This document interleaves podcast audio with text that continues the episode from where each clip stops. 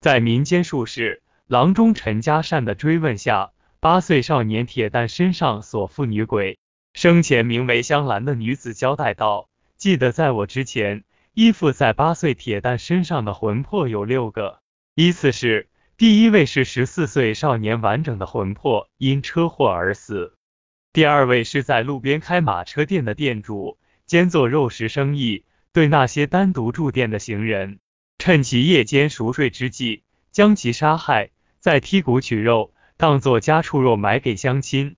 终于有一天事情败露，被一伙复仇的人暗杀，死时五十岁左右。第三位是男扮女装，以给大户人家小姐说媒为生，其实专干糟践女孩子的勾当。在一户人家被发现，主人为了自己女孩的声誉，没有声张。将这个恶魔投入后院中的一口井中，死时三十六岁。第四位是大户人家的一位管家，因为与少奶奶偷情，被主人发现。他因情生恨，在主人家放了一把火，谁知自己逃生太慢，被大火烧死。听他说，被火烧死的主人的家人共计百口，死时三十二岁。第五位是一位人贩子。不知贩卖了多少人，最后因为贩卖一个大户人家的小姐，事情败露后被乡人活埋，死时三十八岁。第六位就是我。民间术士郎中陈家善继续追问道：“那么第七个、第八个又是如何与铁蛋扯上干系的呢？”第七位是一个赌徒，将偌大家业赌光，最后将自己的妻子、子女也赌了进去。身无分文后活活饿死，死时四十二岁。第八位是一个盗墓贼，在盗取一个古代王爷的墓时，因他方被压在棺椁里窒息而死，死时五十岁。所有的魂魄都讨厌第八个加入进来的魂魄，因为盗墓多年，其魂魄上仍然有尸毒的印记。清末民初的一九一二年，时代大变革的潮流席卷各地。而近年的变革，促使中国传统时间观念发生了革命性变化。十年年末，思想新潮之士欢度完公历新年，紧接着要欢度旧历新年。北方滨海小镇因城南无涯道观而得名的无涯镇，是无涯县治所所在地。今天是腊月二十九，县城大吉。赶集的人特多，来县城北关祭事。唐药店抓药的人比平时多出几倍。药店的主人郎中陈家善一直忙到午后还没吃饭。今天特意来帮忙的小女儿已经将午饭热了两次。药店的来人逐渐减少。陈家善起身伸了伸腰，当他端起茶杯想喝一口时，瞬时涌上的饥饿感让他下意识的又放下。他走到门口，朝大堂望了望，向柜台里面的大儿子吉光问：“你娘和你弟赶集回来没有？”吉要午前回来一趟，送回一些置办的年货。说话间，吉光走出柜台，向药店的门口走去，边走边说：“回来了，哎，我娘怎么还带回一个孩子？”陈家善的二儿子吉耀抢先来到大堂，将两手提的年货向地上一放。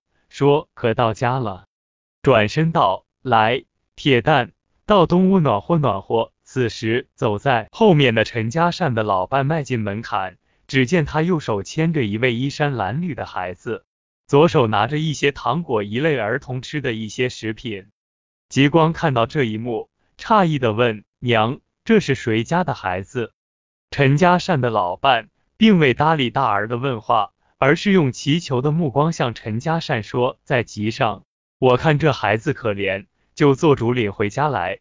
眼看就要过年了，孩子说是被他爹趁夜色扔的，在县城流浪有段时间了。”吉耀显得有些兴奋，对满身脏兮兮的儿童并无嫌弃的意思，弯腰抱起来到陈家善的身边，说：“爹，以前你给我讲的那些玄妙的事，或许今天能让我家遇上。”铁蛋喊爷爷，铁蛋喊了声爷爷，怯生生的低下了头。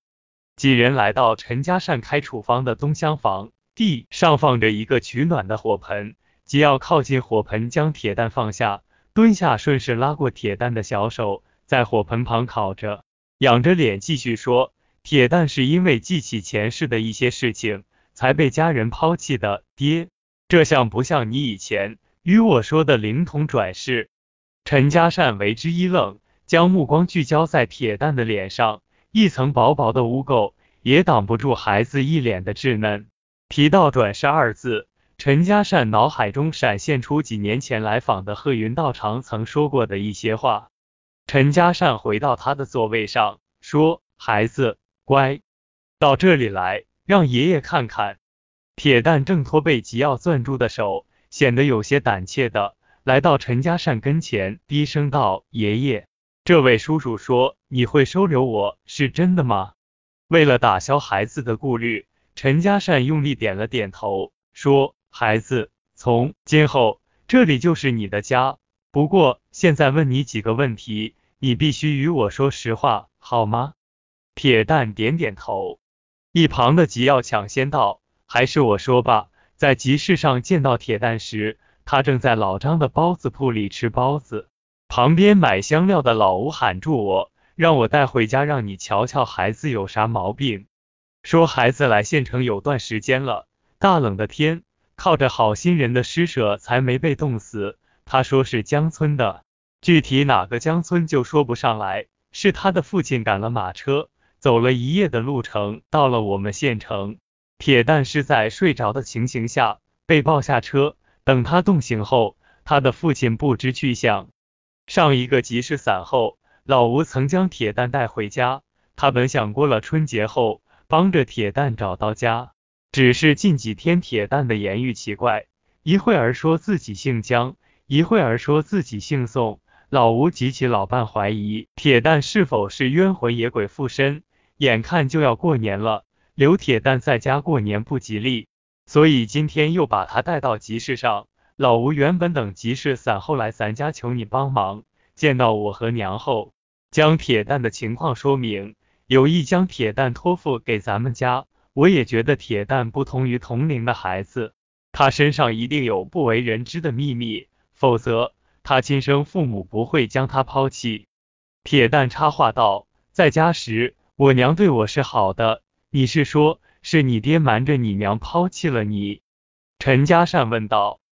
铁蛋点点头，问道：“全村人说我是怪物，是爹爹认为我不吉利才不要我的。就因为我说我姓宋，还有一个很远很远的家，他们就不要我了。”报，还有一个家有多远？在那个家有弟弟妹妹吗？